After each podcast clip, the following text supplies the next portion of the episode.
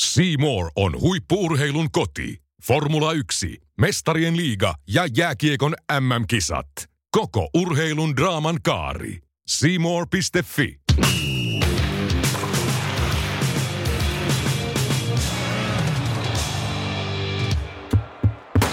Radio Play ja Spotify? Sporttimaisterit on täällä jälleen uuden jakson kerran. Tällä kertaa meisterit vastaavat tanssikutsuun. Lisäksi Suomen Futi spesiaalissa vieraana MTV-urheilusta Felix Heikki. Aiheena muun muassa pääseekö huuhkajat kisoihin? Entä Helmarit ja missä menee naisjalkapallo Suomessa? Mikä on ollut FIFA-pelin panos naisfutikselle? Tätä ja paljon muuta. Yhteistyöstä Semoren kanssa pulputtamassa maisterit. Minä, Teppo Laaksonen. Ja minä, Julius Sorinen. Ja mehän olemme Sporttimeisterit.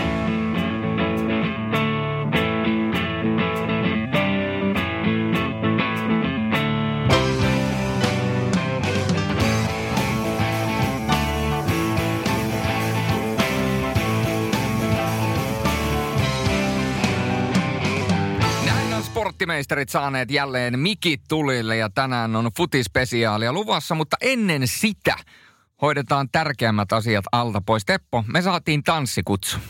Näinkin voisi sanoa. Ja sehän tuli Oulusta. Ja kuuntelen myös sporttimaistereita. Sporttimeisteri äijät muuten pitäisi saada vieraaksi. Kyllä. Teppo Laaksonen, Julius Sorjonen. Tulemme noutamaan teidät jossain vaiheessa Oho. Yhdessä meidän kanssa tekemään lähetystä. Mehän periaatteessa jopa voitaisiin tehdä jonkun näköinen tota, matka tuonne Helsinkiin, koska meillä on myöskin tämä THF ollut tässä. Totta, totta.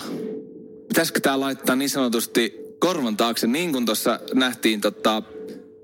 Kerrotaanko ketä nähtiin? No kerro. Jaa, Petopodin pojat Oulusta laitto näläkästä kutsua meille.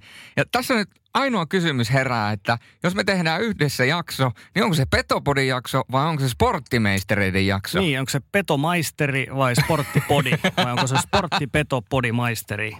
Podi, maisteri. Joku niistä. Mä, mä, mä vastaan tähän ö, herroille niin tota, heidän tavallaan. Tämä on vastaus tähän tanssikutsuun.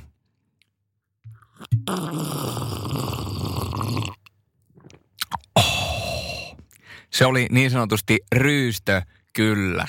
Me teemme ehdottomasti teidän kanssa yhdessä jakson.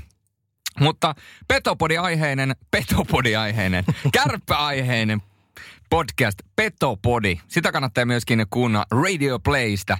Nimittäin jos tykkäätte kärpistä tai mihinkä tahansa kärppiin tai pohjoiseen liittyvästä, niin näiltä ajilta löytyy huumoria. Ja, ja tuota, voin itse tässä nyt kertoa, et, että olen Petopodin salainen vakiokuuntelija. Itse asiassa en ole enää salainen vakiokuuntelija, vaan on pelkästään vakiokuuntelija. Kyllä, ja pojilla on hienot mukit. Me haluttaisiin semmoinen muki tänne kansaksi. Niin, petopodi muki. Kyllä, eli pojat, kun te kuulette tämän, niin samalla kun varailette lentolippuja, junalippuja tai miksei bussilippuja, tai jos tuutte omalla autolla, niin tänne Helsinkiin, niin muistakaa pakata pari petopodimukia, niin me sitten otetaan aina pienimuotoiset aamuryystöt. No niin, sporttimaistereissa tänään oikein Suomi-futis spesiaali voisi sanoa. Puhutaan vähän veikkausliigaa, puhutaan huuhka ja puhutaan naisfutista, kaikkea mahdollista suomalaisesta jalkapallosta. Ja siitä on meillä myöskin ihan oikein vieras tänään tosiaan mukana. Eli täällä on Felix Heikkinen, tuttu mies tuolta MTV-urheilun puolelta ja tietysti myöskin selostushommia olet tehnyt muun muassa jalkapallo- ja salibändin parissa. Niin tervetuloa ensimmäistä kertaa Felix mukaan. Paljon kiitoksia. Mukavalla paikan päällä täällä ammattilaisten kanssa. Missä ne ammattilaiset? en tiedä. Tä- Täytyy, täytyy sellainen hauska huomio tästä vetää, että edellisen kerran nämä kolme herraa ovat samassa tilassa tälleen näin niin kuin pysyvästi olleet aikoinaan Heomediassa. Olimme samalla vuosikurssilla Felixin kanssa ja Teppo toimi silloin opettajana, joten tuota, niinkin kauas täytyy etsiä, että me olemme viimeksi yhdessä töitä tehneet. Mm, siitä on aikaa. Siitä on aika. P- Pitkälle ollaan tultu. Mutta täytyy tähän alkuun Felix kysyä. Mä tiedän, että sä oot jonkin verran tässä vuosien saatossa ollut Bayern Münchenin mies. Niin minkälaisia ajatuksia tuo viime viikonloppu sussa herätti? No tuloshan tietenkin on aika järkyttävä, mutta se kertoo myös siitä, että Bayern on vähän on jäänyt niin sanotusti jälkeen kuitenkin se sukupolven vaihdos, niin ehkä tarpeeksi nopeasti siinä tehty. Vähän niin kuin jäätiin niin sanotusti housut kintuissa kiinni siinä kohtaa. Siellä Arjen Robben ja Riberi etunenässä sellaisia pelaajia, mitä ehkä olisi jo aikaisemmin voinut kuvitella, että olisi lähdetty uusimaan. Eihän ne pelannut siellä kuin vuosisadan. Mm. Eh, mä oma arvio oli se 80 vuotta, mutta aika lähelle varmaan se vuosisata pitää paikkaansa. Mutta nyt sitten kun uusi valmentaja sitten tulee, niin siinä vaiheessa sitten lähdetään rakentamaan ihan uutta nousua. Ja onhan se kuitenkin, että se on sen, sen kokoinen seura ja sellainen sellaiset resurssit, niin kyllä se pitää ehdottomasti siellä kärjessä olla. Mutta se tietenkin kertoo myös Saksan Bundesliigasta sen, että sarja on tasottunut mielettömästi, kun siellä muutkin jengit pärjää tolla tavalla. No hei, jos Suomeen hypätään sitten, Veikkausliigakausi se on juuri saatu vasta päätökseen. Se vähän veny tällä kaudella. Eli jos ihan ensinnä puhutaan uusi pelisysteemi, eli saatiin tälle kaudelle, otettiin sinne ylempi loppusarja, alempi loppusarja ja sitten vielä tällaiset europlayerit. Niin mikä oli Felix sulla päällimmäinen mieli, mikä jäi, jäi tästä sarjauudistuksesta? Oliko hyvä vai huono? No siinä on hyviä ja sekä huonoja puolia, että aikaisemmin tuollainen yläloppu, alaloppusarjasysteemi on ollut naisten liigassa käytössä ja silloin on yleensä mestaruuksia jaettu vasta viimeisellä, viimeisillä kierroksilla ja nyt meni ihan samalla tavalla sitten Veikkausliigassa, mutta mun mielestä se eurolopputurnaus, niin se oli vähän, vähän niin kuin liikaa, että se vedettiin vähän överiksi. Että se olisi riittänyt, että olisi ollut se ylä- ja loppusarja, koska siinä nähtiin jo tarpeeksi jännitystä. Niin, ja varsinkin silloin, kun tämä tuli, tämä sarjauudistus, niin jos asiaan on vihkyytynyt, niin se on ollut alusta asti varmaan suhteellisen selvä. Mutta jos puhutaan ihan normaali kuluttajasta, niin aika monillehan se tuotti päävaivaa, että miten tämä nyt loppujen lopuksi toimii. Ja sitten tietysti niin kuin esimerkiksi Ilveksen tilanne jollain tavalla sekoittaa pakkaa. No se on just näin, mutta se kuitenkin, ehkä tässä on jollain tavalla opittu, sehän nähtiin myös yleisömäärissä, että ei noin ihan hirveästi nuo eurolopputurnauspellit enää kiinnostanut, kuten se Honka IFK Marjahan peli, oliko siellä tuhat katsojaa sitten siinä ratkaisevassa pelissä. Toki siellä, jos siellä nyt olisi HIK Hifki ollut, niin se ehkä olisi ollut jollain tavalla vähän poikkeavampi, mutta kuitenkin näkee, että ei se kiinnostuksen arvo ihan niin suuri kuitenkaan ollut. Mm. Tässä on tietysti aina haasteena, kun Suomesta puhutaan, niin, niin siinä on myöskin se, että ne olosuhteet, eli, eli kun tämäkin oli marraskuun puolelle meni jo tämä viimeinen, viimeinen peli esimerkiksi, niin se on tietysti aina myöskin, että onko sun mielestä suomalainen fudisyleisö vielä kuinka paljon sellaista, että ne olosuhteet myöskin vaikuttaa siihen, että sitten kun ollaan liian aikaisin kevässä, myöhään syksyssä, niin se vaan yksinkertaisesti tiputtaa, tiputtaa porukkaa mieluummin ollaan vaikka telkkari ääressä. No kyllähän se ihan selvästi vaikuttaa se Suomessa, että ei ole, ei ole ihan sitä samaa kulttuuria, mitä on niin kuin muualla maailmassa, että ei ihan hirveästi se keli ole mikään siinä, mikään vaikuttava elementti, vaan mennään ihan vaan sen takia, että katot nautitaan sitä peliä ja saadaan kannustaa sitä omaa joukkuetta. Ja Suomessa nyt ei ihan vielä siihen olla päästy, mutta eiköhän se tässä jossain vaiheessa vuosien, vuosien saatossa sinnekin päästä. Joo, eli Kupsin mestaruuteenhan tämä nyt päättyi. Kupsin mestaruus, sehän tuli monille aika lailla yllätyksenä. Yllättikö sua henkilökohtaisesti? No ei, kyllä se vähän niin kuin tuossa tiesi, että siinä oli kauden edetessä nähtiin. Itse, itse olisin veikannut FC Interia mestariksi, että ei se nyt ihan hirveän kaukana sekään ollut, mutta kertoo myös se, että minkälainen organisaatio Kupsilla siinä on takana niin siinä näkee, että kyllä se niin kuin hyvää duunia tehdään eritoten tuo loppukausi. Sehän oli kuopiolaisilta aivan mieletön. Interhän johti vielä siinä vaiheessa, niin kun lähdettiin loppusarjaa pelaamaan, mutta kup sitten tuli sieltä ja jyräs sitten mestaruuteen.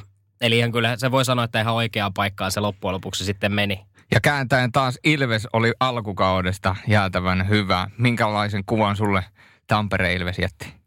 No Ilveksestä pitää aina ottaa se huomioon, että minkälaisella budjetilla ne tekee sitä mm. hommaa, että niillä on aina se pienempi budjetti. Ja jos, jos ne siellä top viidessä on, niin se on aina hyvä suoritus.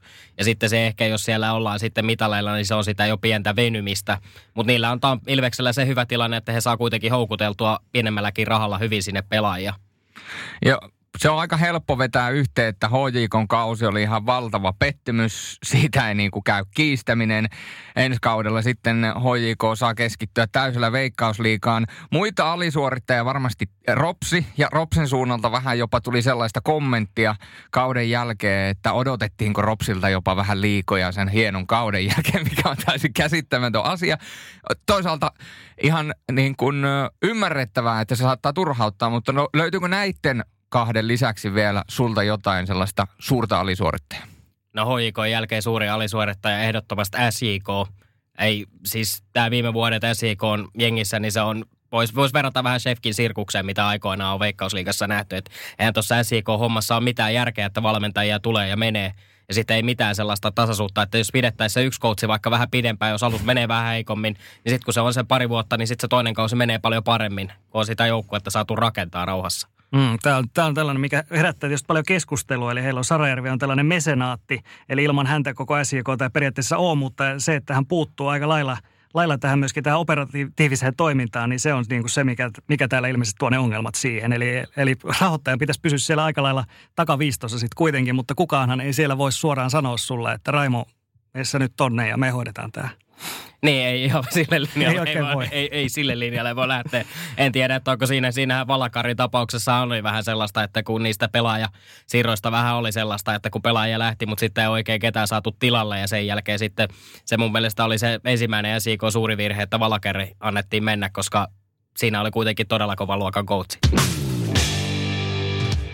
No, saadaan uusia joukkueita ensi kaudella jälleen mukaan Veikkausliigaan, eli TPS nousi liikakarsinoissa, KPV putosi VPS suoraan ja Haka nousi sitten suorana tällaisia muutoksia ensi kaudella. Miten sä näet nämä TPS ja Haka nyt, kun tulee takaisin Veikkausliigaan, niin millainen merkitys heillä on koko sarjalle? Pystyykö tavallaan nostamaan sitä omalla panoksellaan? No siinä on mun mielestä erinomainen asia, että nämä kaksi joukkuetta on mukana Veikkausliigassa. Mietitään, että yleis- yleisökeskiarvo kasvo Veikkausliigassa nyt 300 katsojalla tässä, tässä viime kaudesta. Ja kun otetaan huomioon, että tulee TPS ja Inter derbyt sekä Haka Ilves derbyt, niin sitä kautta se yleisömäärä tulee kasvamaan vieläkin enemmän.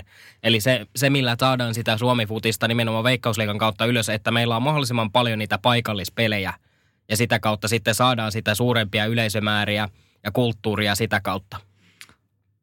No miten sarjan taso niin kuin ylipäätänsä sun mielestä on tässä parin viime vuoden aikana kehitty, kehittynyt, että onko Suomessa ylipäätään esimerkiksi yleisön kiinnostus olosuhteissa ja median kiinnostus niin kuin sillä tasolla, että tässä näkyy oikeasti suurta kehitystä?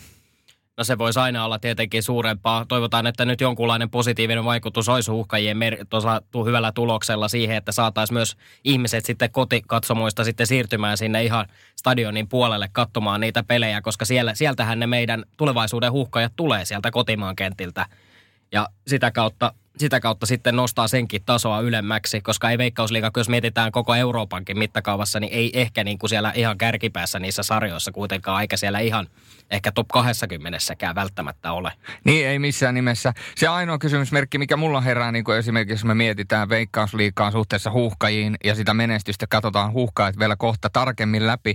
Mutta se, että kun me halutaan lähteä katsomaan tähtipelaajia, nuoret haluaa lähteä katsomaan tähtipelaajia. Nyt jos me mietitään pyhää kolminaisuutta Suomen maajoukkoissa, Radetski, Kamara, Pukki, niin nämä kolmehan on aika kaukana veikkausliikasta, eli tavallaan ne kuitenkin ne, jotka kantaa tuota joukkuetta. No, toki siellä on muitakin, mutta jos niin kuin täytyy nostaa ne kolme tärkeintä esille, niin nehän pelaa kuitenkin nykyään muualla kuin veikkausliikassa. Ja no tässä sen, Nykyäänkin. että sen takia tässä sanoin, että tulevaisuuden. Tulevaisuuden, joo, kyllä. Tulevaisuuden huuhkajia sitten lähdetään katsomaan. Kyllähän se muistaa, kun Teemu Pukki silloin ensimmäisen kerran 16-vuotiaana Veikkausliigassa KTP-paidassa pelasi, niin siellä porukka hurras hänelle ja nyt katsotaan, että mihin se ura on vienyt, että kyllä melkoinen tarina siinäkin on matkan varrelle tullut. Niin aivan. Eli ei katsota sitä, mihin- missä tarina on, vaan katsotaan sitä, mistä, mistä tarina lähtee ja minne se on matkalla. Hienosti kiteytetty. Mm. Mites tuosta sarjatasosta vielä ehkä sen verran, tietysti europelit on se myöskin, mikä siellä kiinnostaa. Eli KUPS lähtee nyt tavoittelemaan UCL-paikkaa ja voidaan tietysti kaikki todeta se, että ei tule olemaan helppoa siellä. Ja HJK on mielenkiintoinen juttu tietysti siinä mielessä on puhuttu, että he rakentaa tavallaan jo tuonne 2021 ajatellen, koska silloinhan tulisi tämä uusi todennäköinen kolmostason eurokuppi, mihin suomalaisetkin saattaisi päästä sitten mukaan. Mutta onko se, onko se niin, kuin niin, että tämä kolmostason eurokuppi on Suomella tavallaan se niin kuin realistinen tulevaisuus, että onko se vaan niin, että ei seurajoukkueella niin kuin Eurooppa-liigakin on, on vähän liian kova taso? No kyllä me uskon, että meillä ihan, ihan mahdollisuuksia Eurooppa-liigan lohkovaiheeseen on mennä. Että se jollain tavalla Suomi Futiksi ihan samalla tavalla on natsannut, mitä esimerkiksi jollain muissa pienemmissä maissa, jossa sitten on niitä kävijöitä, jotka käy enemmän noissa euroturnauksissa. Ja sellainen pointti pitää nostaa tuosta uudesta turnauksesta esille, että sen jälkeen niin suomalaisjoukkuetta en usko, että nähdään koskaan enää siinä niin sanotusti siinä Eurooppa-liigassa, mm. joka on se toiseksi korkein, koska sinne pääsee ainoastaan se voittaja siitä kolmanneksi korkeimmasta. Eli se on todella surullinen juttu.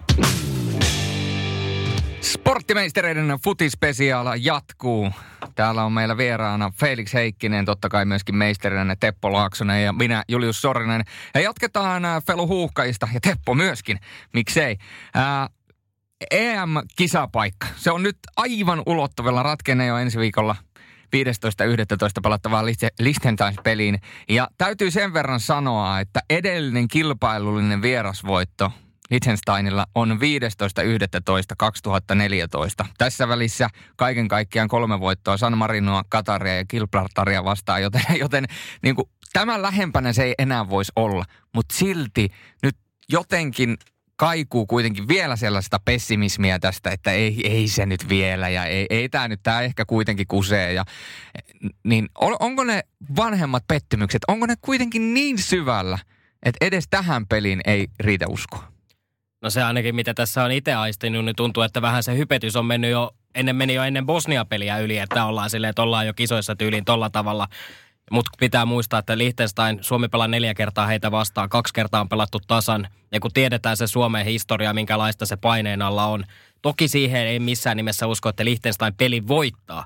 Mutta siinä kuitenkin se, että jos Suomi esimerkiksi johtaa 1-0 peliä pitkään, niin ei koskaan tiedä, jos sieltä lävähtääkin vaikka kolmesta kympistä joku once in a lifetime veto ja peli onkin sen jälkeen yksi yksi. Sitten ollaankin vähän jännemmässä tilanteessa vieraspelissä Kreikkaa vastaan. Niin, tuo oli, hyvä, oli hyvä pointti. Mä joskus aikaisemmin Sporttimeistereiden podcastissa sanoin vähän niin kuin päinvastasta, että, että siellä on niin kuin jotkut jopa uskoo siihen, että, että osa on jo silleen, että, että ollaan jo kisoissa ja sitten on vielä nämä kaikki aikojen pessimismit, pessimistit, jotka on sitä mieltä, että ei olla koskaan kisoissa.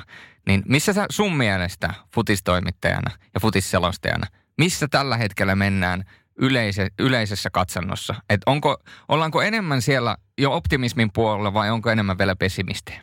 No optimismin puolella ehdottomasti. Se en tiedä mikä siinä on, mutta se hypetys jollain tavalla on mennyt jo aikaisemmin yli. Nyt se ymmärrän, että tässä kohtaa sitä voi vähän hypettääkin, kun kuitenkin on kyseessä Liechtenstein, mutta aina pitäisi olla takaraivossa se pieni, se pieni muistutus siitä, että mitä on aikaisemmin saattanut käydä. Ja nyt tietysti toivotaan se, että ne menee sillä tavalla, että huhkaat kaaraasin tai esimerkiksi 3-0 voitoja ei, ei tarvitse jossitella yhtään, niin sen jälkeen sitten nähdään ensi vuonna kisoissa. Kesä 2017. Mm. Muistatteko? Suomi Liechtenstein.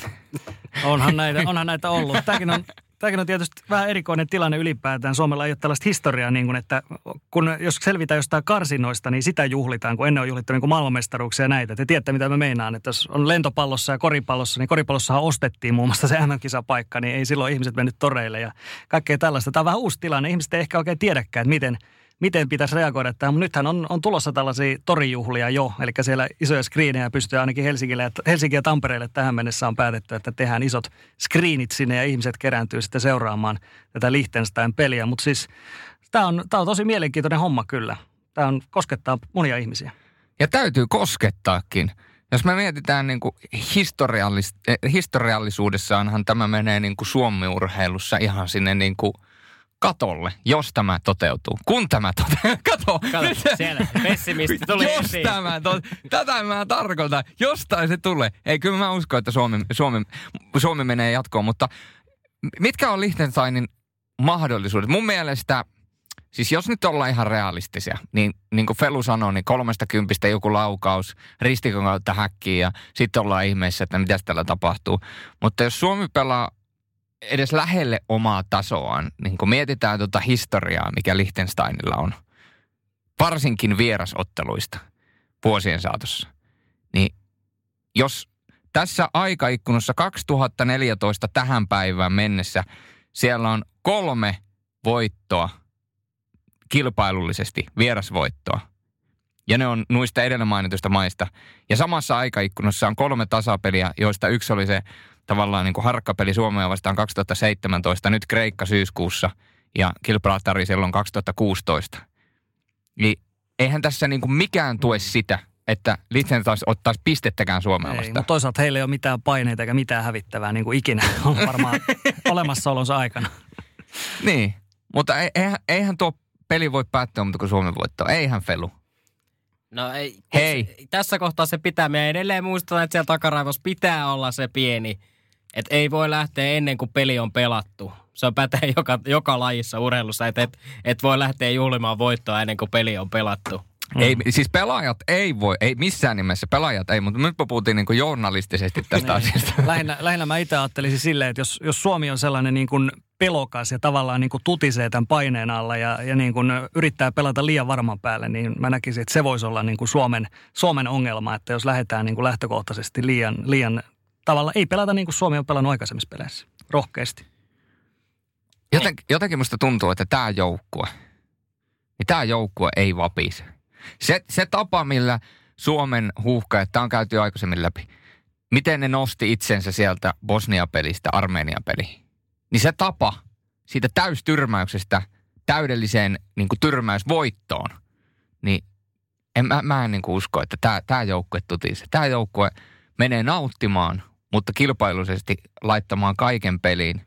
Ja sen jälkeen niin hashtag torilla tavataan.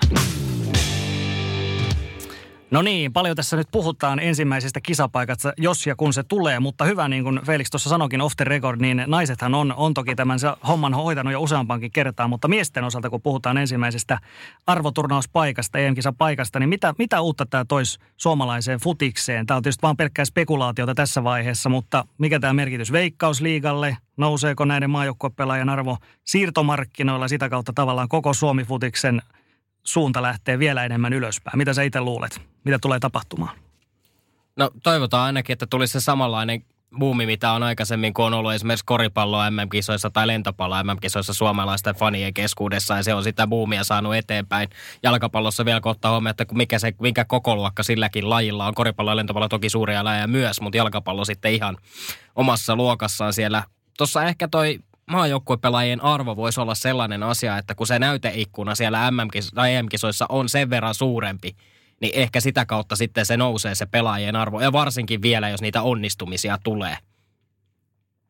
Niin, pähkinänkuoressa vielä, jos miettii tätä huuhkajien joukkuetta, niin historiankin peilaten tämä on ihan, ihan poikkeuksellinen tilanne, että Suomi on niin kuin näin lähellä. Lähellä on oltu ennenkin, mutta mihin, mihin tämä sitten ylipäätään perustuu sun mielestä tämä huuhka ja nykyinen menestys? Eli tässä on ihan hyviä yksilöitä, uralla nousussa olevia, hyvä valmennustiimi, mutta – monet on sanonut vähän niin kuin, jos vertaa tähän Islannin ihmeeseen niin sanottu, niin Islannistahan Antti Niemikin, kun oli täällä, Antti Niemi puhui, että ei Islanti tehnyt mitään tavallaan ihmeellistä, mutta se oli niin kuin hyvä joukkue, hyvä sapluuna ja näin, poispäin, näin poispäin. Niin tota, näetkö, näetkö vähän samoja elementtejä myöskin tässä Suomessa, että ei tavallaan mitään ihmeellistä, mutta niin kuin loistava joukkue?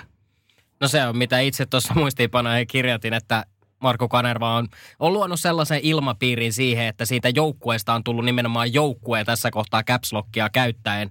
Ja sitä ei hirveän paljon yksinkertaisemmin voi sanoa. Se on vaan tuolla tavalla ja se joukkue on hitsautunut yhteen ja se aistii kaikista haastatteluista ja kaikista, että minkälainen fiilis siinä joukkueen sisällä on.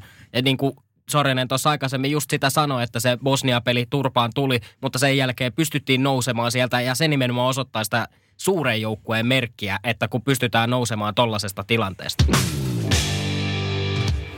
No, muistoja muistoja Suomen jalkapallomaajoukkojen, miesten jalkapallomaajoukkojen historiasta, niin niitä kultaisia muistoja ei hirveästi löydy, mutta suhteellisen lähellä siellä on, siellä on muutaman kerran käyty, mutta useasti on myöskin tullut alisuorittamisia. Ja jos vähän mietitään vaikka tästä 90-luvun loppupuolelta saakka, niin, niin merkittävä tietysti oli ensinnäkin tämä Richard Möller Nielsenin aika silloin. Tämä kultainen sukupolvi, sehän oli silloin vasta tuloillaan. Möller Nielsen oli tämä mie- legendaarinen mies, joka valmisti Tanskan EM-kultaa ja tavallaan siellä oli, silloin, silloin tavallaan se nous, noste jossain jossain määrin lähti jo siellä, mutta se päättyi sitten tähän surullisen kuuluisaan Unkariotteluun. Muistaaksä Felix itse mitä, mitä tästä Möller Nielsenin aikakaudesta? No muistan, muistan seitsemänvuotias Felix muistaa kyllä se silloin seitsemänvuotiaana katsomassa tota Unkariottelua. Eihän se mitään kaunista katseltavaa ollut, mutta loppujen lopuksi se, että vaikka siitä nyt oltaisiin menty jatkoon, niin ei Suomea kisoissa olla, olisi nähty, että Jugoslavia vastaan Unkari otti 12-1 takkiin. Että en usko, että ihan millään ihmeellä Suomi siitä olisi enää kairannut itseään siitä, siitä vastuksesta. Mm. Ja se oli tavallaan sitä pohjan rakennusta, että silloinhan aika paljon maajoukkuepelaajia oli vielä nimenomaan Veikkausliigassa ja sitten sen jälkeen niitä alkoi sitten yhä enemmän lähteä tuonne huippusarjoihin. Juuri näin. Jos mennään vähän ajassa eteenpäin aikaan, mikä me nuoretkin pojat muistetaan vielä paremmin, oli tietysti Antti Muurisen ajanjakso, jolloin Suomella oli ehkä nimellisesti paras joukkue koskaan. Tietysti jos tähän nykypäivään vertaa, niin se on suhteellista. Pelaajia isoissa rooleissa suursarjoissa. Niin jos verrataan nykypäivään, Antti Muurinen vastaan Rive Kanerva, niin oliko, oliko tässä nimenomaan tämä valmennuksellinen puoli. Että se kaatui vähän enemmän sinne valmennuksen suuntaan, sen ajan valmennuksen suuntaan, että siitä ei saatu revittyä niitä samoja tehoja irti kuin mitä nykypäivän huuhkaista. No tuossa vähän listasin ja yritin miettiä, tota, että sitä valmennusta, toki sillä voi olla oma se elementti silloin, kun Muurinen oli, oli valmennustehtävissä, mutta tässä pitää myös se tuossa listasin vähän, että minkälaisia karsintavastustajia siellä oli. MM-karsintalohkossa silloin 2002 kisoihin Saksa, Englanti, Kreikka, Albania. Ja muistetaan, että minkälainen Kreikka oli silloin kaksi vuotta ennen kuin voitti EM-kultaa, niin ihan kova ryhmä. Ja silloinhan Suomi johti Saksaa 2-0 kotona, pelas vierais 0-0, Englanti kotona 0-0, murskas Kreikan 5-1 himassa ja Englantiakin vastaan johti vieraissa. Et ei se, ne ensimmäiset karsinat, niin ei välttämättä ihan, ihan sillä tavalla niin kuin valmennuksen piiktiin noita voi laittaa. Mutta tietenkin sitten kun mennään ajassa eteenpäin, toki se seuraavatkin karsinnat, Italia, Wales, Serbia, Montenegro ja Azerbaidsan – ja sitten vielä kerrataan tuo myös tuo seuraava, josta sai sitten kenkään, niin Hollanti, Tsekki, Romania, Makedonia, Armenia, Andorra. Niin kyllä siinä aika kovia maita on tuossa. Ja mietitään, tuossa on sellaisia maita, jotka on ennen ollut vielä paljon kovempia. Kyllä. Just Tsekki ja Romania on tällaisia ryhmiä, jotka on ollut erittäin kovia. Serbia ja Montenegrokin ihan todella kovia nippuja. Että ei pelkästään silloin voi ihan valmennuksen piikkiin laittaa. Ja toki tässä nyt on sitä eroa, että silloin joukkue ehkä oli – oli niitä yksilöitä isoissa roolissa, isoissa seurassa, mutta ehkä Antti Muurinen ei saanut samalla tavalla hitsautumaan yhteen, miten Rive on taas tällä hetkellä sitten saanut. Niin, t- tämä on juuri se kysymys, mitä vähän niin kuin hainkin takaa, että Muurisen, niin kuin Muuriselle kaikki kunnia, enkä halua heittää Anttia millään tavalla bussin alle tai sanoa, että hän on huono valmentaja. Se ei ole se pointti, vaan nimenomaan se joht, johta, johtaminen, koska se, että sinä voit olla hyvä valmentaja, mutta sitten se seuraava steppi on se, että sä saat nimenomaan sen joukkueen pelaamaan yhteen yhtenäisesti. Tästä on yli laji, lajirajojen niin monta näytettä, että samalla joukkueella toinen käski on saanut niin eri tulokset kuin toinen tai saman tylsillä joukkueella. Ja, mm. ja, ja niin jos me mietitään tätä johtamista, niin sitten se seuraava ajanjakso, niin mennäänkin jo Roy Hodgsoniin. Mm, se oli taas ihan, ihan erilainen, erilainen tilanne. Siellä tuli ihan luonnostaan tämä auktoriteetti. Jos mä Muurisen palaan ihan sen verran vielä, että sitten jälkikäteen monet maajoukkuepelaajatkin on sanonut, että silloin Muurisen aikaan, että no me, me nyt vähän päätettiin, että miten tämä tehtiin. Ja vähän niin kuin Antti oli niin mukava kaveri, niin ei me haluttu tavallaan, tavallaan niin kuin pahaa hänelle, mutta se tuli tavallaan niin kuin jälkikäteen sitten, että, että Muurinen ei ollut ehkä ihan siellä niin kuin, sillä sitä steppiä ei pysty ottamaan. Niin, ja se on valmennuksellisesti se isois, isos, isoin steppi että jos joukkue ei pysty ostamaan jotain tiettyä ajatusta tai joukkue ei, joukkueella ei ole roolit kunnossa, se, että vaikka kuinka hyvä taktiikka olisi, niin jos ei ne joukkueen pelaajat tunne, että heillä on kaikilla oma rooli, kaikilla oma työ, niin kuin Rive on opettajana laittanut kaikille, tee tuo, hoida omaa työs. Se riittää hän ho- vieressä hoitaa toinen oman työn, takana hoitaa toinen oman työn. Ja kun kaikki hoitaa oman työn, niin ihan niin kuin tehtaassa, niin loppujen lopuksi sieltä tulee se valmis tuote. Mutta jos siinä tuotantolinjassa on yksi sakkaava palanen, joka ei tiedä mitä teet, niin yhtäkkiä se tuotantolinjan lopussa oleva huomaa, että täältä tuli muki ilman sitä pidikettä, niin kuin ajatusmaailmallisesti. Niin tämähän on myöskin valmennuksellisesti se tavallaan se riven voimavara ja ehkä jopa, ehkä jopa se salaisuus lainausmerkeissä. No joo, Roy Hodgsonin aikakausi sitten saatiin hieno brittivalmentaja. Se mulla on pakko kertoa tämmöinen ihan lyhyt tarina siitä, että Hodgsonhan oli, mä muista nyt, hän oli vähintään keskiluokkaa tai yläluokkaa. Muistan, kun hän palkattiin maajoukkojen päävalmentajaksi. Mä olin siinä ensimmäisessä tiedotustilaisuudessa. Mä en aamulla tiennyt, että tulee tämmöinen ylipäätään. Niin mä olin siellä niin kuin jossain vanhassa, vanhassa lippalakissa ja teepaidassa. Niin Hodgson katsoi vähän silleen, että aha, että tällainen kaveri täällä. Mutta siis yläluokkaisen Britin johdolla niin tuli tämä tuloskeskeinen ajattelu ja se vei Suomen niin kuin hyvin lähelle arvokisa paikkaa. Hodgson oli tunnettu tällainen, että hän niin kuin puristi sieltä kaiken ja hän haki aina tiettyä tulosta jokaisesta pelistä. Joo, ja se ehkä siinä vaiheessa korostui se Suomen se vahvuus. Se pelattiin niillä vahvuuksilla, mitä oli. Meillä oli Hyypi ja Tihinen sellainen puolustuspari siinä toppariparina, joka oli aika kovaa luokkaa ihan, ihan maailmankin mittakaavassa siinä kohtaa.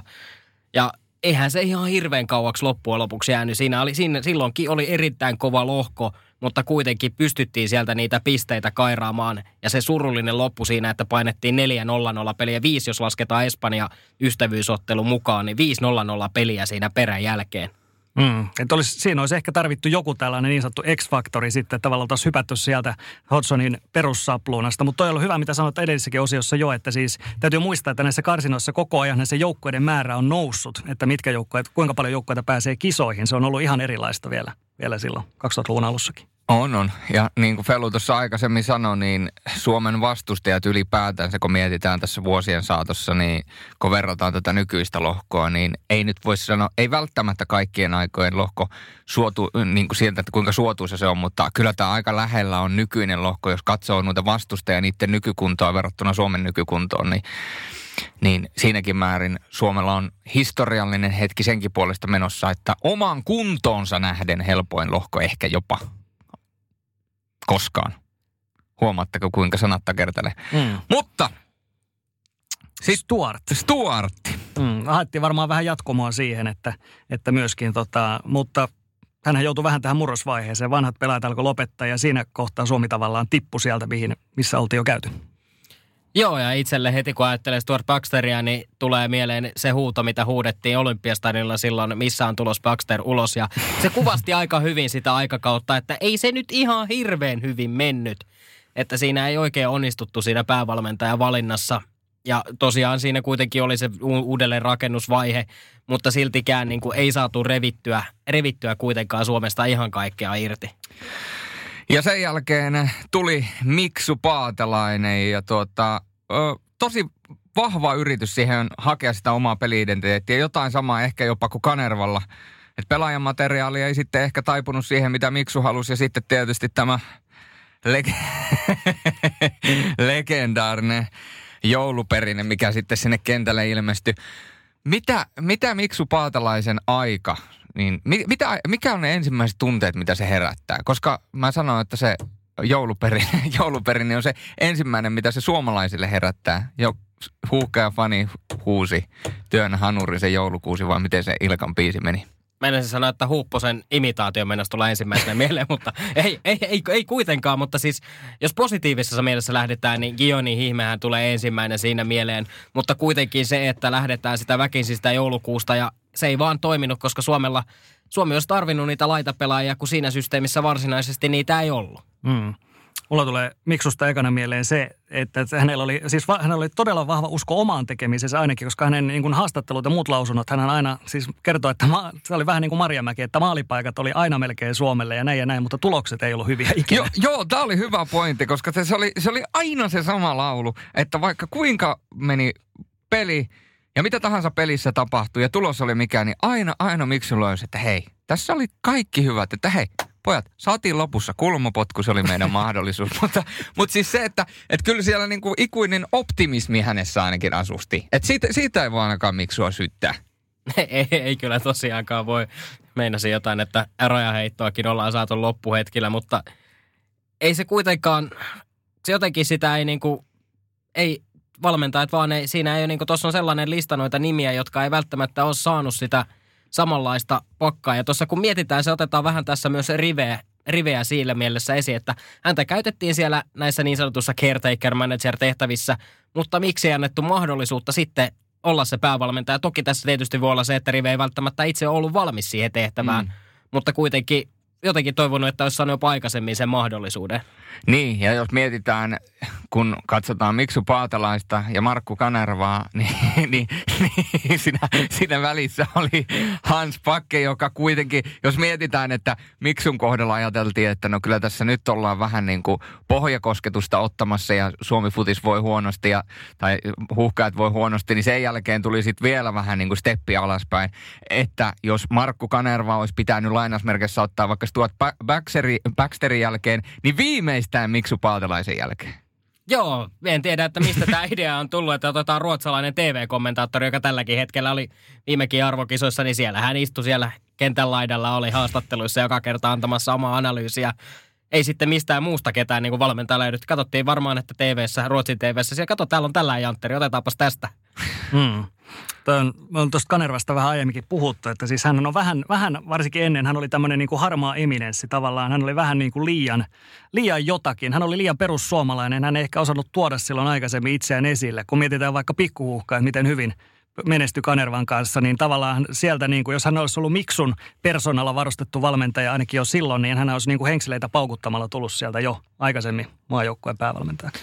Niin, oliko sitten kuitenkin se persoonakysymys liian vahvasti siinä rekrytoinnissa läsnä, että halutaan jotain persoonaa ja halutaan niin kuin hakea jonkun tietyn, en tiedä minkä kautta, sitä johtajuutta siihen. Ja sitten nyt jälkikäteen on tietysti helppo sanoa, että kun rive on tuohon puikkoon laitettu ja katsotaan, mitä se on huuhkajille tehty, tehnyt, niin onko kuitenkin nykyaikana, kun mietitään, että aika on kehittynyt, niin sellainen aggressiivinen ja jollain tavalla auktoritäärinen lähestymistapa valmennukseen jalkapallossakin, niin se ei välttämättä enää niin hyvin toimi, vaan tarvitaan enemmän tämmöistä ihmisläheistä, niin kuin, mietitään nyt nykyajan huippuvalmentaja, niin mietitään vaikka joku Jürgen Kloppi.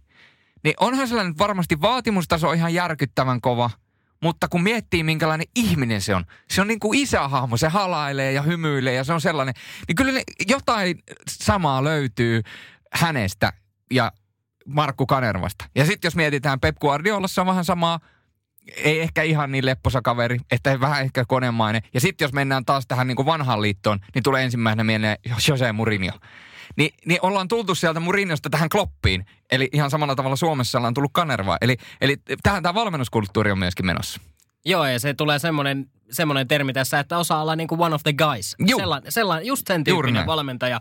Ja tuossa muistelen, kun Erkka Westerlundin kanssa siis puhuttiin myös myös valmennusaiheesta, niin hänkin luopui silloin aikoinaan tästä just, että se auktoritaarinen sellainen valmennustyyli ei vaan enää toimi nykyajassa, että se pitää mennä eteenpäin, ollaan, ollaan vähän niin kuin yksi jätkistä, mutta sillä tavalla, että ei olla liikaa, että osataan myös nostaa se vaatimustaso sinne korkealle.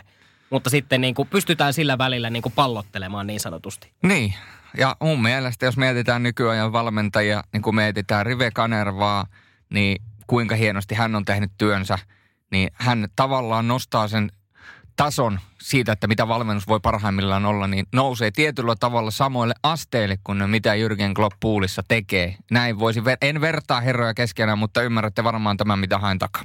Kyllä, kyllä. Ja siis nythän, nythän täällä on monet Twitterissä heitti, kun tämä Bayernin, Bayernin paikka vapautui. Niin, niin tota joo. Mutta siis ehkä tiivistäisin vielä, vielä ihan lyhyesti sen sillä lailla, että siis täytyy muistaa sekin, että että esimerkiksi tämä Bakken sur, niin sanottu surkea aika, mutta silloinhan muun muassa maajoukkueessa sen jälkeen muutama kokeneempi pelaaja jättäytyi sivuun ja Kanervan oli pakkokin alkaa ajaa myöskin näitä nuoria nopeammalla vauhdilla entistä paremmin sisään ja, ja siitä se myöskin lähti tavallaan. Eli, eli tavallaan nämä surkeat pelit ja tulokset ja ehkä vähän epäonnistuneet valmentajavalinnat, niin jossain suhteessa ne on myöskin johdattanut huuhkajat siihen, missä ne nyt on. No, sitten vielä viimeinen kolmas osio, se on pyhitetty naisfudikselle. Eli monet tietysti on tässä, ei ole välttämättä niin hyvin kartalla edes siitä, että Helmarit pelaa myöskin omia EM-karsintoja. Tässä on aloittanut hyvin kahdella voitolla Albaaniasta ja viimeiset pelit tämän vuoden puolella on vielä ää, tämän viikon torstaina Kyprosta vastaan ja ensi tiistaina on sitten vieraissa Portugali-peli ja sitten jatketaan ensi huhtikuussa ja kesäkuussa tulee sitten vielä viimeiset pelit. Niin Felix, millaiset saumat Suomella olisi edetä tästä lohkosta nyt tuonne EM-turnaukseen? No kyllä se täytyy sanoa, että on, on erinomaiset saumat, että tuossa Skotlanti toki, toki on kova maa MM-kisoissa, oli mukana, mutta ei ehkä välttämättä niin kova, mitä se olisi sieltä ykköskorista voinut tulla. Eli Suomi kyllä ehdottomasti voin sanoa, että Suomi menee noista tosta lohkosta kisoihin, vaikka sitten miesten puolella oli sitä pessimistiä, mutta täällä pystyn väittämään, että Suomi menee kisoihin. Kuitenkin tuossa on Anna Signeul on päässyt tekemään sitä hyvää työtä ja saanut, saanut sen oman peli-ideansa siihen, mitä aikaisemmin ehkä vähän tuntui, että kun hän, hänen kanssaan jutteli pelien jälkeen, niin vähän tuntui, että ne ajatukset, mitä hän mulle kertoi, niin tuntui, että pelaajat ei ihan samalla tavalla toteuttanut siellä kentällä. Mutta sitten nyt taas toimii ihan eri tavalla koko homma. Eli se vaatii se oma aikansa tietenkin. Mikä näet, että on ollut se suuri yksittäinen muutos tämän takana? En, en tiedä mitään yksittäistä muutosta, mutta ehkä se, ehkä se kun se aika, aika on tehnyt sen oman työnsä siinä. Ja nähtiin tuossa Albania pelissäkin se järkyttää murskavoitto. Se kertoo jo siitä, että kun välillä on ollut noita heikompia maita sitä vaikeuksia sen maalin teossa, niin nyt, nyt se ketsuppipullo aukesi heti ja la, laottiin oikein kunnolla, niin se kertoo siitä, että nyt joukkue on kasvanut, kasvanut tarpeeksi ja on valmis taas palaamaan sitten sinne EM-kisakartalle.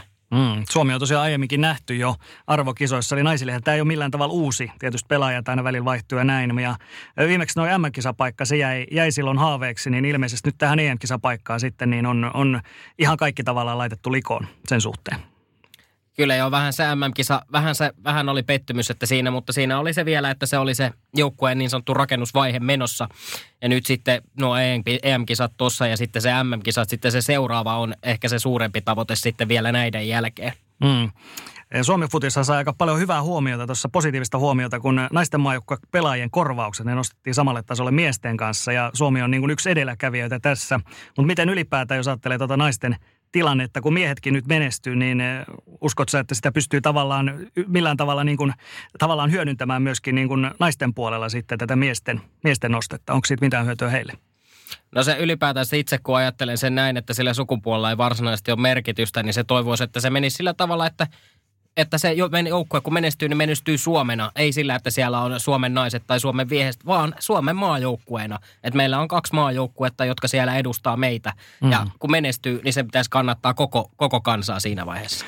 Niin. Tämä, on, tämä on aika hyvä, koska niin kuin tosiaan todettu torstaina on kotipeli Suomen naisilla Kyprosta vastaan, mutta eipä siitä ole niin paljon puhuttu kuin Suomi Liechtenstein miesten pelistä. Ei ole, mutta oliko eilen vai toissapäivänä, kun tuli, että 2000 ennakkolippua on jo myyty siihen Kyprospeliin. Eli, eli kyllä se niinku kansaa liikuttaa ja, ja se oli mun mielestä hyvä oliko Valavuori vai kuka joskus aikoinaan puhu, kun puhuttiin tästä naisurheilu, naisurheiluasemasta ja kaikkea muuta, niin nyt kun t- tätä naisurheilun perään ollaan niin paljon puhuttu ja huudeltu ja, ja halutaan nostaa totta kai myöskin helmareita esille, niin ainoa keino, millä suomalaiset voi tavallaan oman sanansa pitää, on se, että toi on sold out.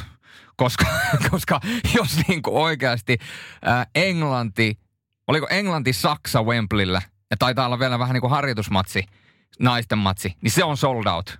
Niin kyllä silloin pitää myöskin panoksellinen peli Suomen ja Kyproksen välillä olla sold out. Joo, ja se on sama nähty, tuo sama trendi maiden pääsarjoissa, Espanjassa, Englannissa. Siellä on siirretty, naiset, naiset on siirtynyt pelaamaan isoille stadioneille ja on myynyt ihan älyttömästi kymmeniä tuhansia lippuja sinne.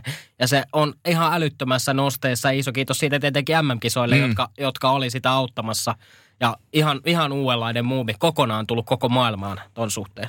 Joo, kyllähän nämä edelleen on, on jossakin määrin myöskin, jos mietitään vaikka median roolia, voidaan puhua sitä myöhemmin vielä lisää, mutta kyllähän nämä on tällaisia tietynlaisia arvovalintoja myöskin, kun ajatellaan, torstaina on tosiaan tämä tärkeä em peli, niin samaan aikaan Suomen Yleisradio näyttää Karila-turnamenttia ja toi naisten peli on ainoastaan sitten netissä ja jälkilähetyksessä. Niin, Suomi-Venäjä tulee suorana TV2 ja sitten tuota, Helmareiden peli menee Yle Areenaan. Että, että tämäkin on vähän sellainen asia, mikä täytyisi nostaa niin kuin median vähän niin kuin, on, onko se Suomi-Venäjä oikeasti niin tärkeää näyttää EHTllä TV2? Koska eihän sillä pelillä ole oikeasti suomalaisen jääkiekkoilun kannalta niin hirvittävän suurta merkitystä versus se, että mikä se merkitys on naisten jalkapallossa.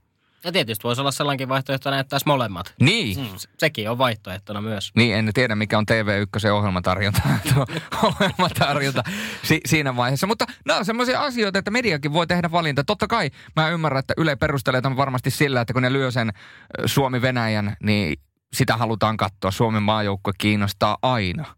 Mutta se, että, että onko se peruste sillä, että naisten niin oikeasti tärkeä peli laitetaan vaan netin puolelle. Niin, en siitä, siitä tiedä. Mutta tuossa piti äsken jo mainita yhdestä tarinasta, että mikä on saattanut vaikuttaa siihen, että naiselkapalloilu ei sillä tavalla aikaisemmin niin suuressa huudossa ollut ja nyt on vasta tehnyt sitä suurta buumia.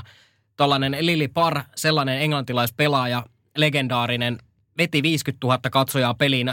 Ihmiset tuli katsomaan nimenomaan häntä. Sitten jossain kohtaa vanholliset miehet oli sitä mieltä, että tämä jalkapallon, pela, jalkapallon pelaaminen ei ole naisille hyväksi. Ja siinä kohtaa se kiellettiin, että ei saa pelata millään isoilla areenoilla tai ynnä muuta Englannissa. Ja se kielto kesti, olikohan se nyt jonkun 50 vuotta ja 70-luvulla vasta se loppu. Niin mietitään, jos tota ei olisi koskaan tullut, niin minkälainen se olisi nyt tässä vaiheessa oikeasti. No, viime kesänä Suomessakin saatiin naisten jalkapallon MM-kisoista nauttia. Yle tarjosi niitä enemmän kuin koskaan laadukkaasti toteutetut ja e, tietysti lähetykset ylipäätään oli, oli hyviä ja myöskin pelit oli hyviä ja voi sanoa, että tästä lähti oikein tällainen naisfutis-buumi suorastaan. Kuinka, mitä sä näet, kuinka suuri merkitys näillä kisoilla oli ylipäätään naisfutikselle? Sehän on niin kuin räjähtänyt monessa maassa. Joo, ja se ennen kaikkea pitää muistaa, että urheilussa niin, niin persoonoiden, persoonan, ihmisten kautta se lähtee rakentumaan. Ja muistetaan, minkälaisia vahvoja persoonia kisoissa nähtiin Megan Rapinosta lähtien. Ja se, että Megan Rapino alkaa kettuilemaan Donald Trumpille Twitterissä tai haastatteluissa, niin se aiheutti jo aikamoisen boomin ja porukka innostui siitä vielä entistä enemmän. Ja muutenkin, kun seurasi koko Jenkkien maajoukkueen sitä piletystä sitten kisahuuman jälkeenkin, niin kyllä sieltä melkoista, melkoista hulinaa ja vilinää saatiin aikaa koko maailmaan.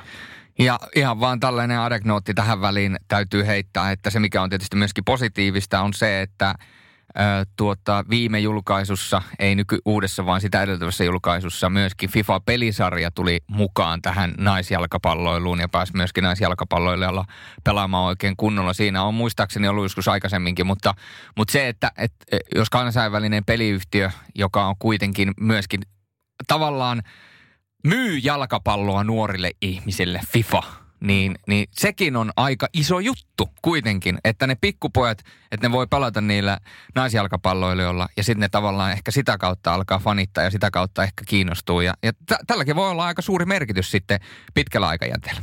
Ja tytöt. Niin, ja tytöt. Myös, niin, ja, ja tytöt myös. Tässä vähän annan kritiikkiä tälle kuitenkin, kun yleensä Fifallahan tulee se, aina se MM-kisojen aikaan tulee se spessu, minkä voi ladata, mm. missä on se MM-kisat, niin naisten osalla tuli pelkästään semmoinen, että voit pelaa yksittäisiä pelejä niiden kisa, MM-kisajoukkueiden kanssa, eli ei koko turnausta. Eli siinä vaiheessa oli vähän silleen niin kuin, että haistateltiin vähän tavallaan. Mm. Yritettiin vähän, vähän niin kuin silleen, että tavallaan vähän niin kuin ollaan, mutta sitten ei kuitenkaan. Niin. Mutta mä näen optimistina, että ne oli kuitenkin siellä. Mm. Et, et itsekin olen niin Fifassa tätä kyseistä pelimuotoa pelannut, niin, niin tuota, oli, oli mielenkiintoinen, mielenkiintoinen kokemus. Joo, ja se täytyy sanoa itse asiassa, kun tiedetään, että on se, on se äänestys, missä yleensä äänestetään niitä sarjoja, mitä haluttaisiin FIFAan veikkausliiga, tai itse asiassa olla nyt tämän vuoden ykkönen, mutta ei sitten loppujen lopuksi FIFAan tullut. Niin siellä kun katsoi siinä joku top 20, niin siellä taisi ainakin yksi olla naisten sarja, naisten Bundesliga, ja saattoi olla, että siellä oli naisten myös toi Superliga Englannista. Eli kyllä se kertoo jotain jo.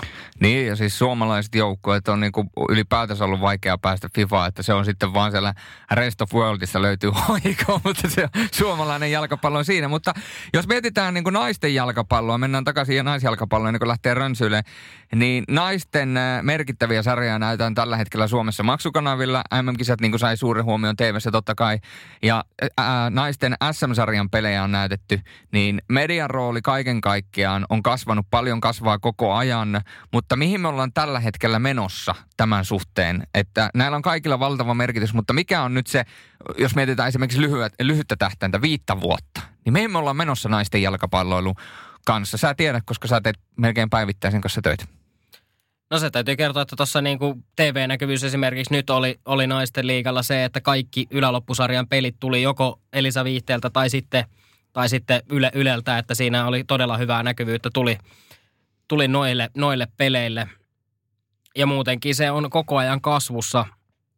Ja se on hienoa, että porukka, porukka on alkanut seuraamaan vähän tarkemminkin, tarkemminkin naisten liigaa, joka siis kuitenkin on sarjana erittäin huikea, koska tässä nyt kuitenkin itse, itse on selostanut kuitenkin onko nyt neljän vai viiden vuoden aikana, niin, joka kerta sen pelin, missä pyttyä on lähdetty nostamaan, ja aika monesti ne mitalit ollaan jaettu vasta viimeisellä kierroksella, niin se kertoo tuosta sarja, sarjastakin jonkin verran.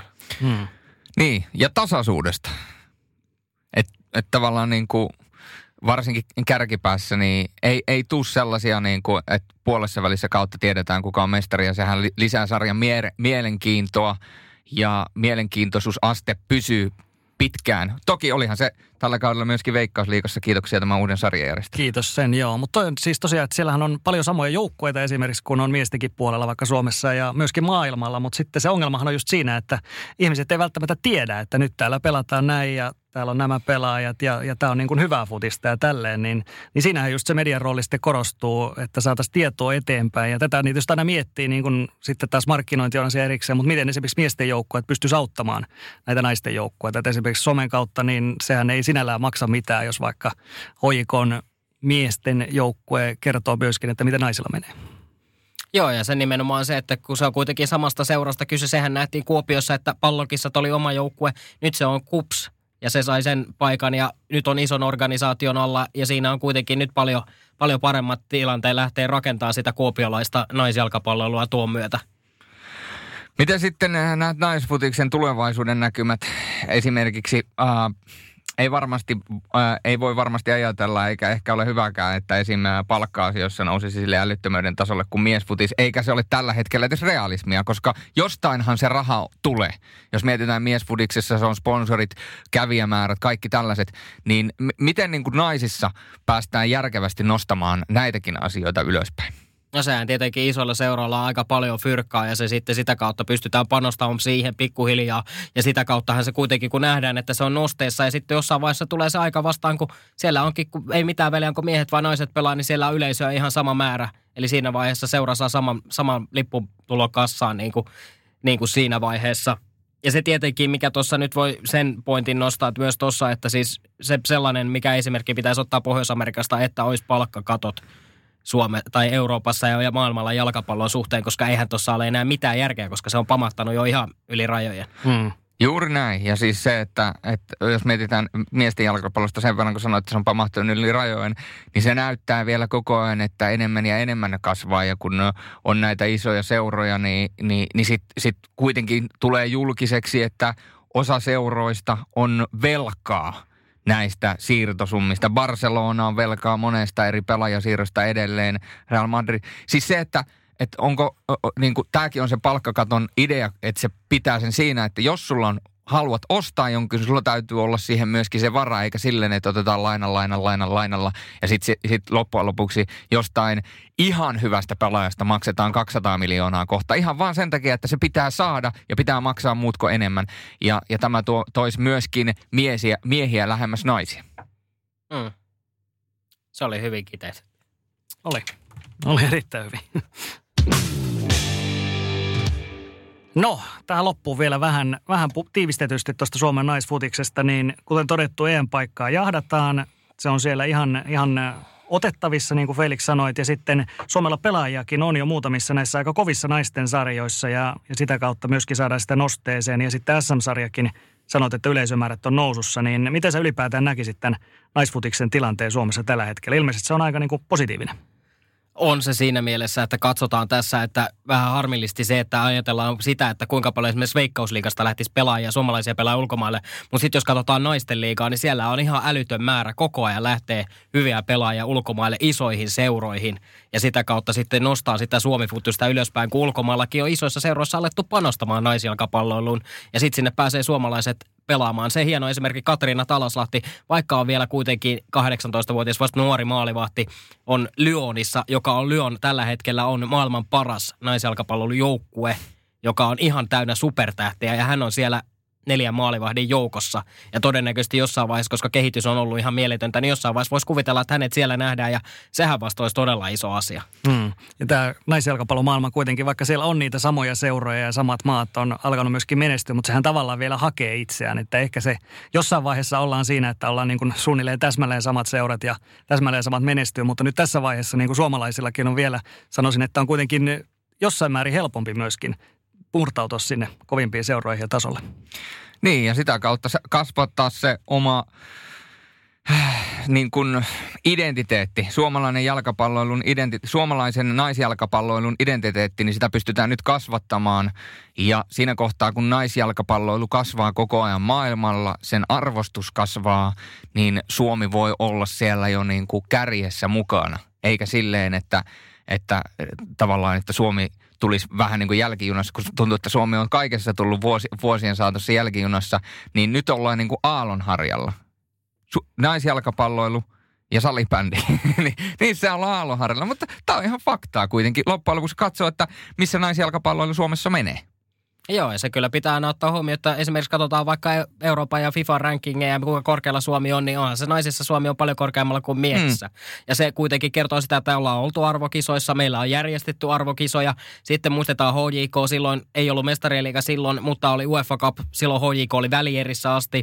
Se oli silloin Euroopan suurin arvokkain turnaus niin siinäkin näkee jo, että mikälaisella tasolla se on silloinkin ollut. Ja nyt ollaan sitten edetty sen mukana ja sitten se on noussut samalla tahtiin sitten siinä koko maailma, maailman arvostuksessa. Niin, Juuri näin. Ja haluan sen verran sanoa aina, kun joku laittaa väliin kommentteja jossain sosiaalisen median kanavassa, niin en nyt vertaa salibändiä ja jalkapalloa keskenään niin kuin menestyksen osalta, että salibändissä suoma, suomalaisten menestys on nyt e, ihan mikä tahansa laji huomioon ottaa ihan täysin niin kuin ylivertaista niin kuin muihin lajeihin verrattuna. Mutta, mutta tarkoitat niin kuin sitä, että kun laji kehittyy, niin ollaan siinä lajin kehityksessä mukana niin, että on mahdollisuus aina oikeasti realistisesti ajatella niin, että ollaan niissä arvokisoissa mukana. Mm. Miten vielä Felix, tuosta kun median puolella myöskin naisten futiksen kanssa on tekemisissä selostusta ja muuta, niin tota, tuleeko, siinä, tuleeko vielä nykypäivänä sellaista juttua, niin kun, että itse tietysti on niin kuin kiinnostunut siitä, tietää paljon ja sitten kun laittaa vaikka, no vaikka nyt sosiaalisen mediaan laitat jotain naisfutiksesta, niin tuleeko vielä joskus sellaista vastaanottaa, että no toi nyt on vaan naisten futista tai että no kuka tota nyt seuraa tai tällaista vai ollaanko nyt päästy jo niin kuin ylös, yli siitä tavallaan? No ei ehkä ihan täysin, että kyllä sitä tulee edelleenkin vastaan. Eihän toki sitä haluta niin kuin naamatusten tälleen sanoa, mutta sitten, mutta sitten kyllä sen aistii sieltä, että minkälainen se ajatusmaailma ja se arvostus sitä kohtaa on. Ja mikä mielestäni on tosi, todella surullista, koska kuitenkin se on, se on se laji, mitä siinä rak- rakastetaan. Ei se, että ketkä siellä sitä pelaa. No tietysti joukkue tai seurat, mutta ei se, että minkä, mikä sukupuoli sillä pelaajalla on, kuka siellä kentällä on. Mm. Näetkö vielä jos tuosta niin kuin puhutaan, että tasa-arvoahan tietysti tässä myöskin tavoitellaan, mutta se, että ylipäätään vaikka tällaisessakin podcastissa, niin että me puhutaan myöskin naisfutiksesta, niin onko se vaan niin, että tällä hetkellä se niin kuin vaatii, vaatii sen ja sitten ehkä jos, jossain vaiheessa päästään siihen, että sanotaan vaikka urheiluruudut ja nää, niin siellä on, on naiset ja miehet tavallaan ihan, ihan tasavertaisessa asemassa. Onko se se, mitä me tavoitellaan tässä? Mun mielestä ei edes ta- pitäisi olla tilanne sellainen, että ei tarvitse edes ajatella tollasta tollasta, että siinä oltaisiin sitä sukupuoleen puoleen, puolin tasa-arvoa, vaan se, että, että meillä on esimerkiksi meillä on kaksi pääsarjaa, jossa pelaa useampia joukkueita. Meillä on kaksi maajoukkuetta, jotka edustaa Suomea, ja se sukupuoli siinä on ihan irrelevantti asia. Mä oon ihan täysin samaa mieltä. Jos me mietitään yleisurheilun, mietitään naisten 100 metriä, miesten 100 metriä, niin eihän niitäkään kahta verrata keskenään, vaan otetaan sieltä molemmista ne omat supertähdet ja katsotaan niitä ja verrataan niitä naisia keskenään ja verrataan niitä miehiä keskenään. Mä oon sanonut tämän aikaisemmin ja mä sanon jälleen kerran. Katsokaa naisjalkapalloilua naisjalkapalloilun silmin ja miesjalkapalloilua miesjalkapalloilun silmin. Naisjalkapalloilijoita verrataan naisjalkapalloilijoihin. Sä voit ottaa Suomelta jonkun hyökkääjän ja verrata sitä Megan Rabinioihin tai Alex Morganin tai ihan kenensä muuhun, mutta sitä on täysin turha lähteä vertaamaan johonkin miesjalkapalloilijan. Ei, ei, ei kukaan halua esimerkiksi verrata Megan Rabinioita tai Kylian Bappea keskenään. Mitä, mitä niin järkeä siinä on? Ei mitään. Ne on kaksi eri tavallaan niin kuin lajin, ne on saman lajin, mutta kahden eri kategorian edustaja. Naisjalkapallo oli oma lajinsa, tai niin kuin oma, miten sen nyt sanoisi, Siis ei oma lajinsa, mutta niin kuin oma vertailukohtansa ja miesjalkapalloilu oma vertailukohtansa. Tämä oli hyvä toi, sana, toi vertailukohta, että vai se se laji ei, ei, ei, ei, no, niin, niin. Mutta siis toisaalta voisihan mä tykätä enemmän naisten jalkapallosta ja sanoa, että naisten jalkapallo on parempaa kuin miesten jalkapallo, koska ollaan taas puhuttu tästä, Joo. että naisten jalkapallossa ei filmata niin paljon kuin miesten jalkapallossa. On, on, ja onhan tätä vaikka monet jotkut sanoo, että naisten tennis on viihdyttävämpää kuin miesten. Tennis ja tällaisia on. se, on ihan, se on ihan totta, mutta tässä vielä yhden aseen nostaa esille, kun on tullut ihan kansainvälisellä taholla, että on toivottu, että ei puhuttaisi enää naisten jalkapallo tai miesten jalkapallo, vaan olisi se jalkapallo. Ja sitten suomen kielessä käytännössä itse on omaksunut sen näin, että puhuttaisiin sitten naisjalkapalloilu tai miesjalkapalloilu.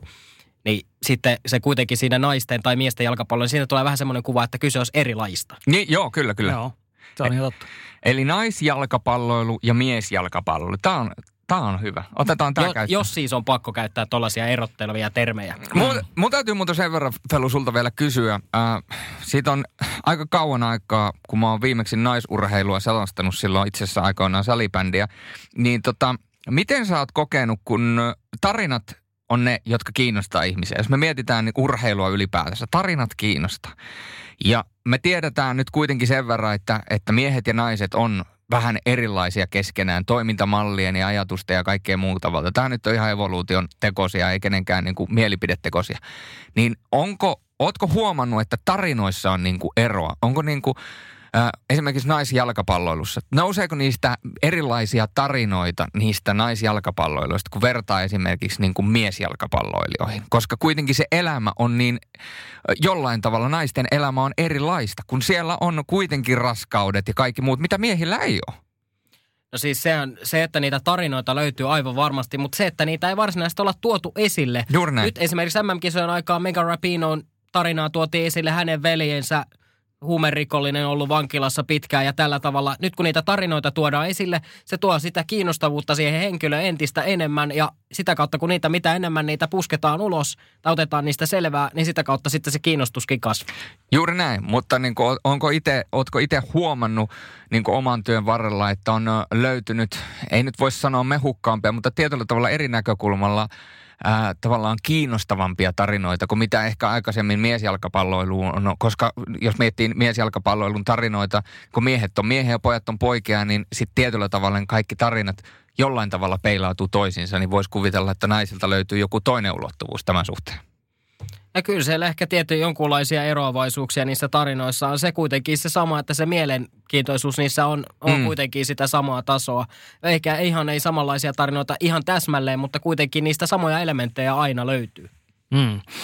Näin, hienoja elementtejä luvassa tällä viikolla ja ensi viikolla sekä miehet että naiset pelaa EM-karsintoja, joten toivotaan tietysti supermenestystä niistä molemmista. Ja, ja niin kuin sanottu, niin miehillä karsinat on vähän pidemmällä jo siinä vaiheessa, että se kisapaikka voi sieltä tulla. Naisilla pitää jännittää vi- vielä sitten tonne ensi kevään ja ehkä kesäkuun puolelle, mutta siis e, eiköhän me lähetä pojat siitä, että molemmi, molemmista otetaan se kisapaikka ja sitten mennään molemmat miehet ja naiset kisoihin.